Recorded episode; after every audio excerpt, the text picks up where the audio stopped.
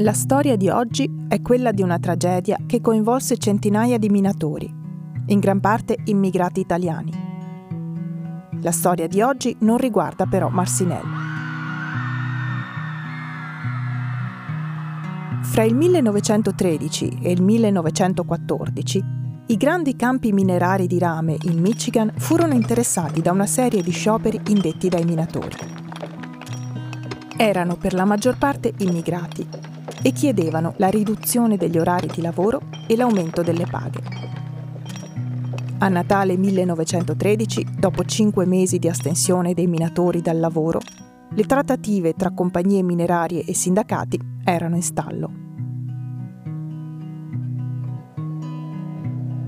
Per aiutare le famiglie dei minatori, le comunità di immigrati organizzavano spesso serate danzanti e cene di raccolta fondi.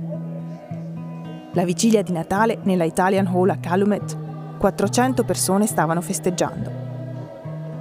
Secondo molti testimoni, qualcuno, non si sa chi, gridò ad un tratto al fuoco.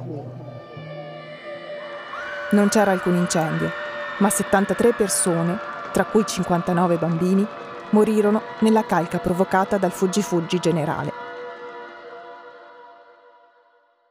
Nelle indagini che seguirono ai testimoni fu impedito di usufruire di interpreti e le responsabilità dell'incidente non furono mai chiarite.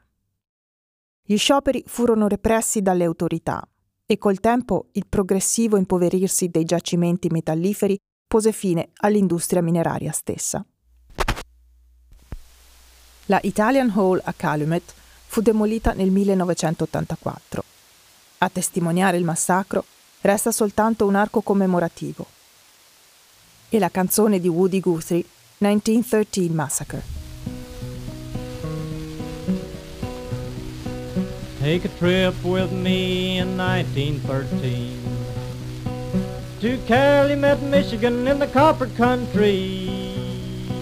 I'll take you to a place called Italian Hall and the miners Christmas ball.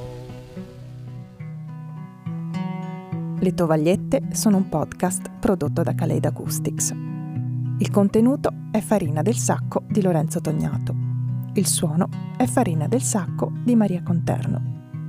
Un ringraziamento speciale a Carlo per l'accompagnamento alla chitarra. Questo era l'ultimo episodio della seconda stagione delle Tovagliette ed è dedicato a tutti gli immigrati, a chiunque, per qualsiasi ragione, si sia visto costretto a lasciare il proprio paese e a vivere da straniero in terra straniera. Nelle prossime settimane condivideremo sulla pagina Facebook di Khaled Acoustics altre storie di migrazione, di ieri come di oggi. Continuate a seguirci.